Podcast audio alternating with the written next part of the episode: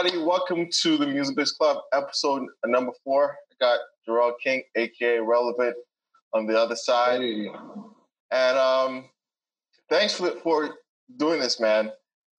I, I know I know we'd uh, I know I know a couple years a couple years ago we were out in LA at the ASCAP Expo, and you know some of us that have taken off or starting to the yield the seeds of I guess success and you know, I see you're doing pretty well for yourself. Why don't you start off by, by telling your story uh, to, to everybody who will watch this here now and in, in the future? Uh, who you are and how did you get into the game? All right. Uh, what's going on, everybody? Uh, first, thanks, Akil, for inviting me to do this. We've been talking about it for a while, so it's good to see it uh, finally happen.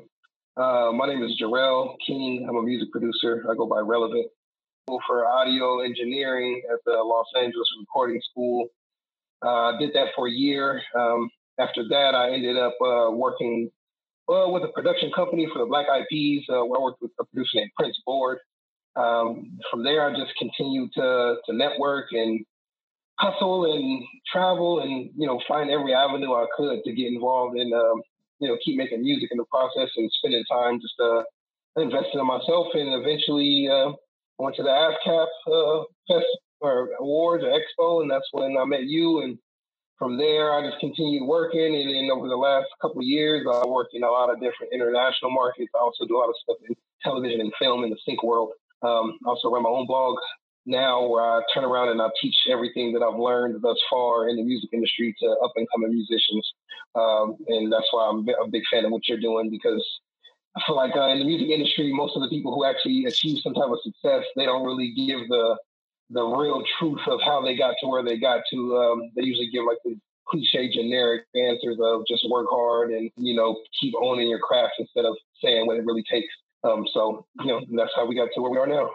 Right. I mean, it, it, I think it's it's very exciting coming from that um from that experience in LA. Like when you see when you look at guys like C True, who's been working with Snoop Dogg, traveling around, and you.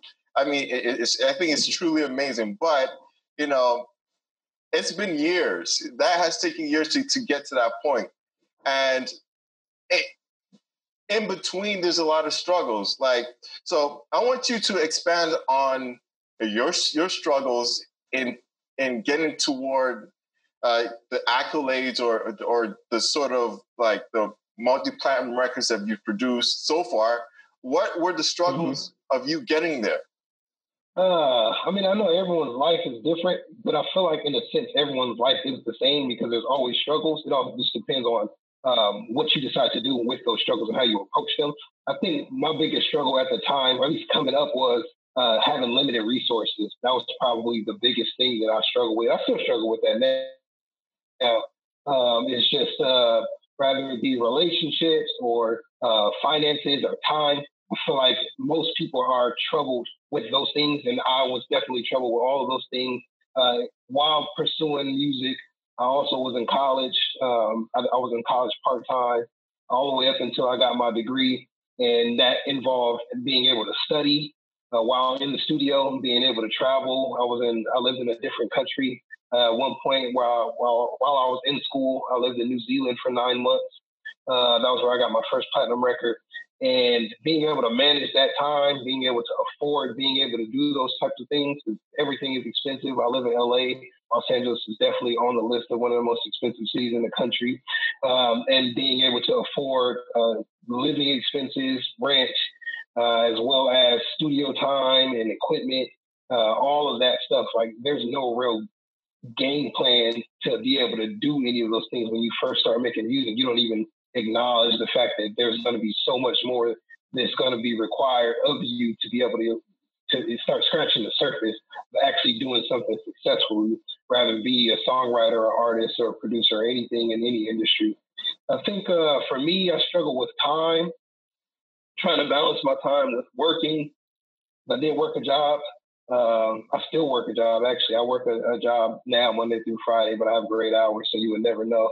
Um, um, managing time, being able to fund things, and actually being able to go out and network. I think I struggled a lot in the area of building solid relationships with people because I often encountered very disingenuous, fake relationships. Uh, especially being here in LA, I feel like I've met. I have a stack of cards of people that I've met. Um, everyone has their own ulterior motives or their own goals and, and, wants and what they're trying to get. And I feel like, you know, it's just a lot of uh, what can you do for me? And if you aren't valuable to me, then you're worthless to me. And, uh, you know, come back to me when you can actually do something for me. And uh, I feel like coming up, that wasn't a good place to be in because you always want someone from, want something from someone, especially if they're in a position that can help you advance to where you want to go. so I feel like uh, those the relationships part and the time management part were definitely my two biggest struggles uh, thus far. Now, like I said, I still kind of struggle with them now. You know how to turn it into what you want it to be. So, what what one element, or what are the, the first elements you think, from your your perspective, that someone who started out should should really focus on in terms of creating a path to success? I think the first thing you have to do is know what you want. Um, I feel like starting like everyone likes the, those who make music enjoy making music, but not everybody wants to make music professionally. Uh, even if they're talented enough to do so, some people do and some people don't. And I feel like if you don't want to do it like professionally, then that's something. The better you figure that out, uh, the less stress that you'll have in the future. Because once you realize that you're just doing it for fun, um, I feel like it will change the way that you approach doing everything that you do regarding the music in itself. Um, if you do want to do it professionally, then I feel like you have to come up with a game plan on how you're actually going to do it because everyone thinks that, oh, I'm just going to start making music and I'm going to get a manager and then I'm going to get a deal and I'm going to put music out and everyone's going to start listening to it. It does not happen that way. It takes a lot of thought. I like to look at being a musician as being an entrepreneur and a business owner. And if you know any business owners, it takes a lot to run a business. Just getting one off the ground, there's, there's so much work just establishing that foundation, almost like building a skyrise. It's like there's so much infrastructure built below surface, below eye level, before they even start building on top of the ground. And I feel like that is the like the core base of like moving forward and being successful in music or in anything that's going to happen. Um, that's going to be something that you spend your time investing in. Right. I, I truly believe. Like um, back in LA, I had a, a I hosted a panel with Edwin Cox. I don't know if you if, if ever heard of Edwin Cox, and that is something that I hone in on. Like I, I truly believe that you really need to focus on the business part. A lot of artists go out there and they're like, yeah, uh, you know, I want to be an artist, but you know, at the end of the day, it's it's like you're a business, and everything revolves around you. So. I mean, if if you don't have that foundation set, then you're just setting up yourself for failure. And you know, and you don't want to waste your time, and you don't want to waste your team's time or anybody you do business with. So, let's talk about uh, the business, of course, but let's talk about the, the, money. Like, where where do you make money off your records? Because this is a big topic, and I think a lot of people don't understand it. So, uh, yeah, and let's talk about publishing mm-hmm. and, and and where do you make your money off your records? I make the bulk of my money from the initial sale of either a song or the beat. Uh, I do get royalties, but I, I haven't generated a whole ton of royalties to make me feel like like, oh man, like I, am doing good. I don't have like that big hit record on the radio that's going to actually generate the type of royalties you would actually even want. Um, most of my, as a producer, most of my money comes from uh, either an artist or a label or an investor who's funding an artist to be able to produce a record for them rather than just be an instrumental or to actually deliver a full song, which is typically what I do in most cases when working with uh, some type of singer or, song, or artist that sings rather than like a hip hop artist who can write their own stuff. And even those artists will still take tracks with hooks on them. But um, in best case scenario for me, someone will contact me and say, "Hey, uh, I have this artist. They are looking to get X amount of songs done." And my next question for them is, what is the budget? And they'll let me know what their budget is. And from there, I'll determine uh, what work can be done within that budget. Um, often different songs require a different amount of work. So let's say, um, see, one of my recent singles um, was a, a, woman in Ukraine, an artist named Tina Karol. And in that case, in that case, she needed, you know, live pianos. She needed string arrangements. Um, I don't think there was a guitar, but in any case where I need to bring in an instrument player, all of that is factored into the budget. So I will take a budget. I will make sure that within that budget, uh, my fee is, is taken care of. And then I'll also make sure that there's a fee in there for mixing and uh, any instrument players, there's a budget for that. And if they're the, if I don't have to bring any of those people in, which most of that stuff I can do on, on my own, then that's just more money in my pocket. But I always allocate some funds to be able to uh, bring in additional people and make sure that they can be compensated as well. Um, as far as publishing and royalties go, uh, the typical split depends on the the record and the artist and all the people that are involved. Instrument players that I work with don't typically get any royalties, or I usually do work for hire for instrument players. Um, and then once we do the splits for a record and the record is registered and released, then that's when the royalties start to come. But the royalties take forever to come. Like they right. take a year. Yeah, two, three years. I mean, yeah, serious.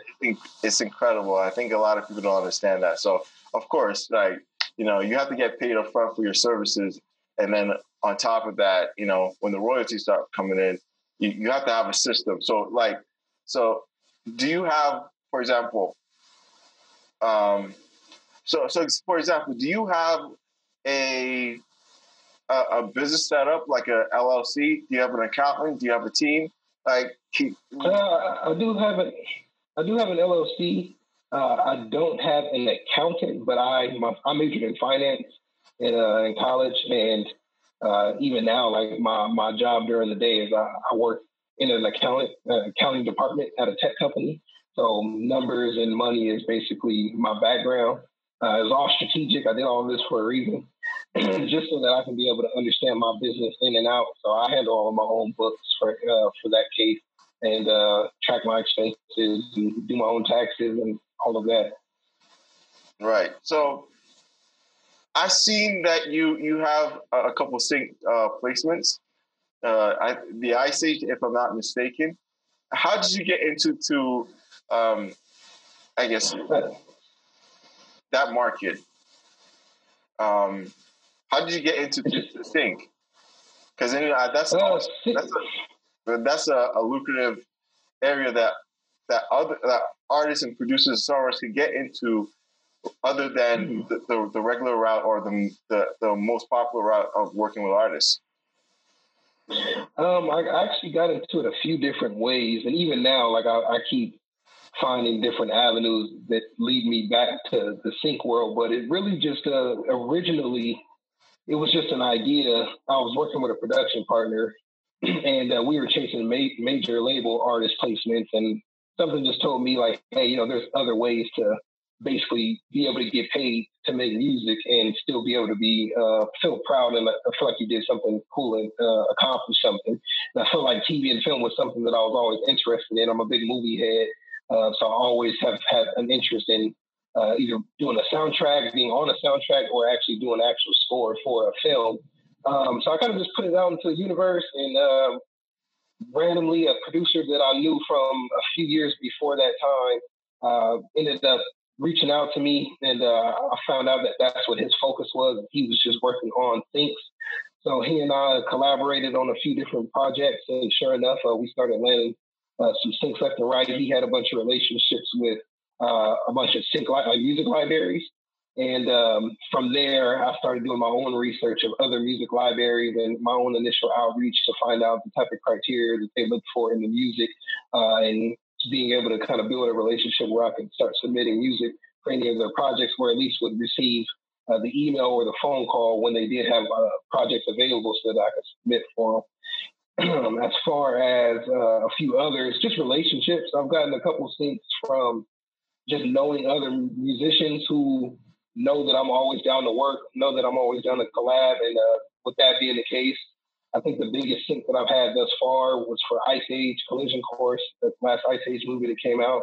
Um, and in that situation, just happened to work out where uh, one of the songwriters had the opportunity, and she called me and asked me if I'd be interested in potentially making some stuff for the movie. And I said, yeah, of course. Why wouldn't I be? And uh, we did three records two weeks, um, submitted them to 21st Century Fox. They liked them all.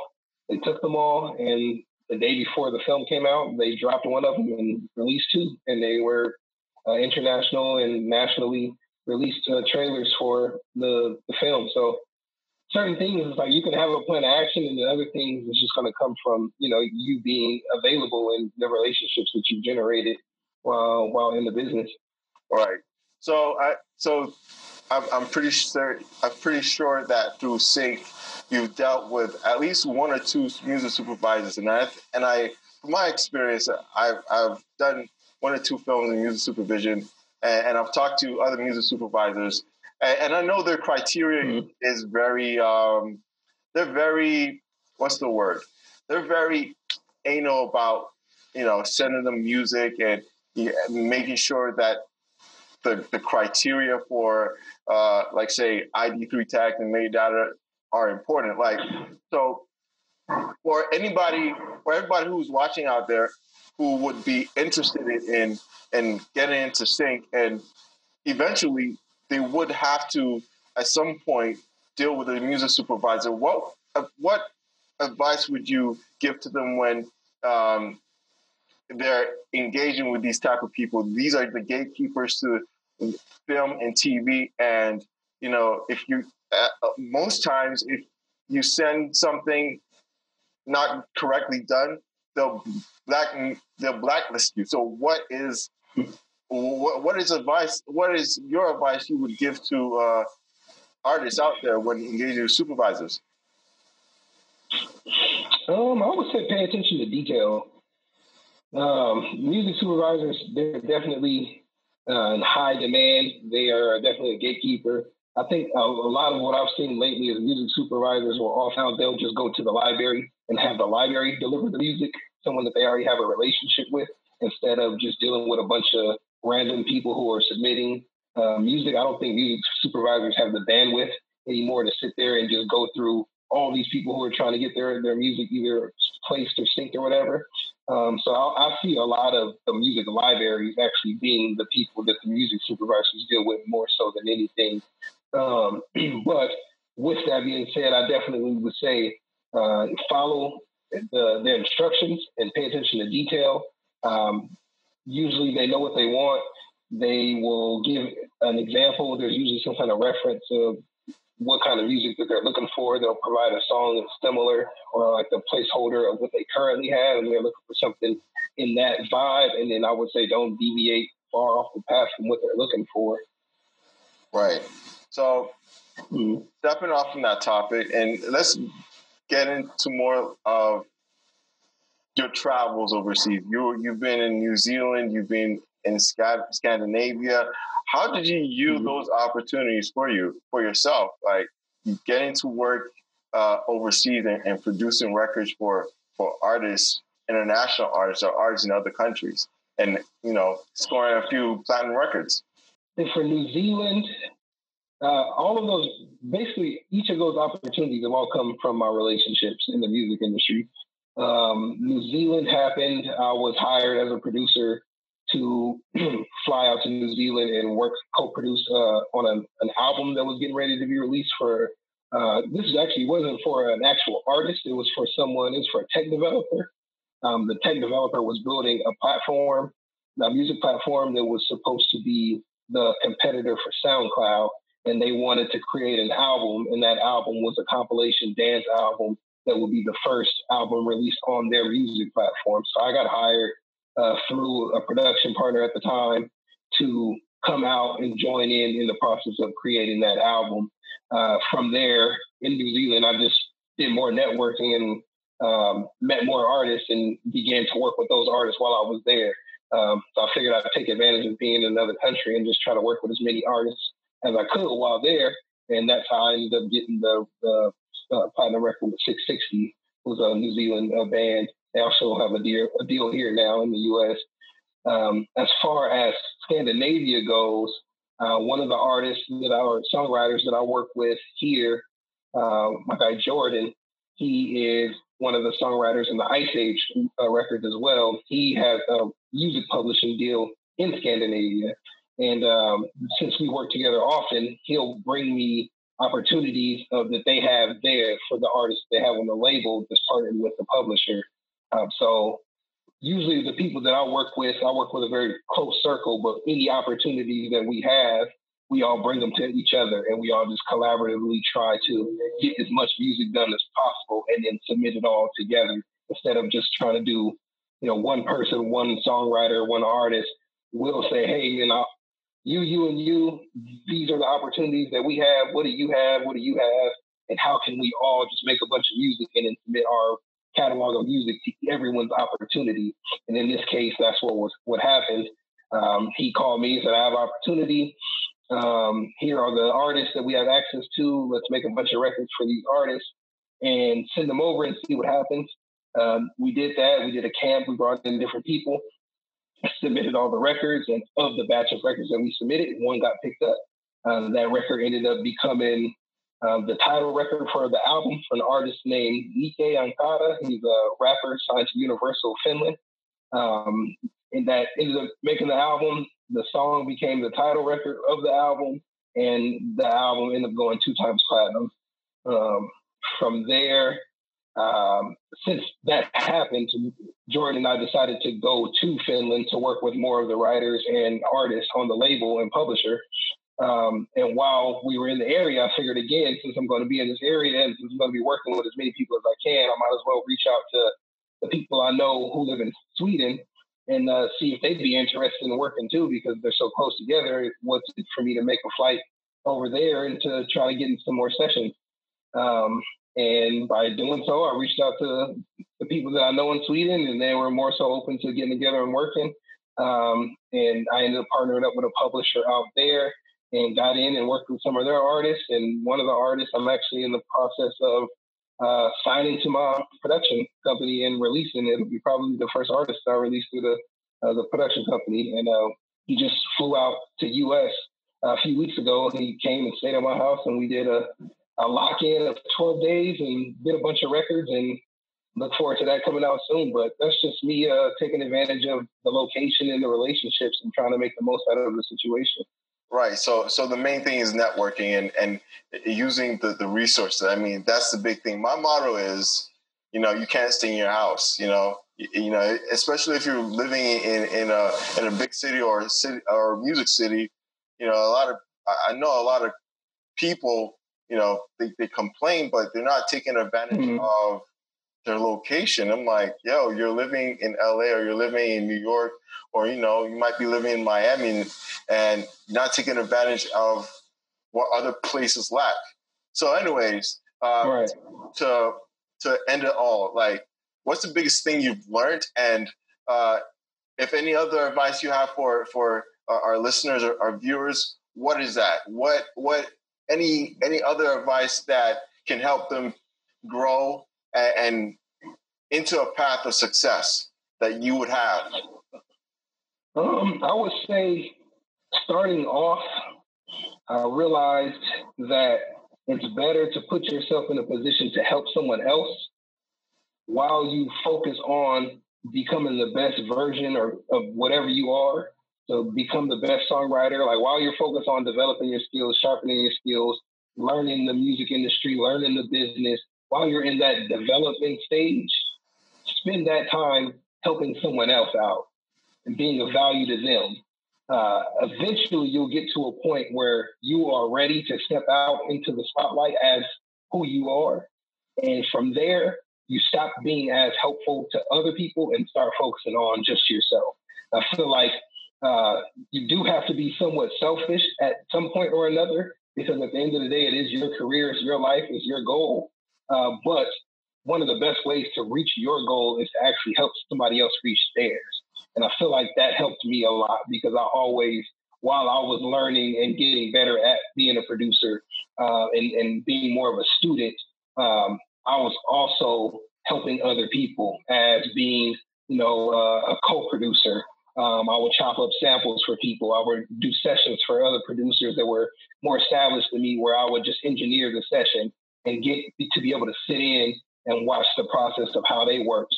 And um, eventually it got to a point where it's like, oh, hey, you know, now I'm hiring an intern or someone to sit in on my session because now it's more about me and I have to be selective with who I work with because I can't also I can't waste time either, and I have to only work on opportunities that are going to be lucrative or going to lead to a bigger and better opportunity. But you can't start off doing that at first because you're not really in a place to do that. It takes a lot of time to, to actually get developed and established. And I feel like a lot of people jump out there way too soon and, uh, you know, wanting to always be about them and their goals when they aren't fully in a position to uh, offer that much value um, where they're standalone. You know, most of the time you have to offer value to someone else who has more experience than you. I feel like that to me is what helps me get uh, where I have gotten to thus far. And uh, when I look around and see other people in other parts of the business, I can say that that's also helped other people that I'm, I work closely to as well. Good advice, man. Because that's mm-hmm. that that's also I'm viewing my successes through doing exactly that. You know, give me you know mm-hmm. helping people goes a long way because they respect you more and and when you show up and p- other people around you see that it can create opportunities if you're in the right place and and if you're with you know i guess humbly enough people but with people who care and and you know who will want to see the best out of you. So anyways thanks a lot man. Thanks a lot for doing oh, this. yeah absolutely. Uh, i appreciate this and and um i hope we can work together sometime soon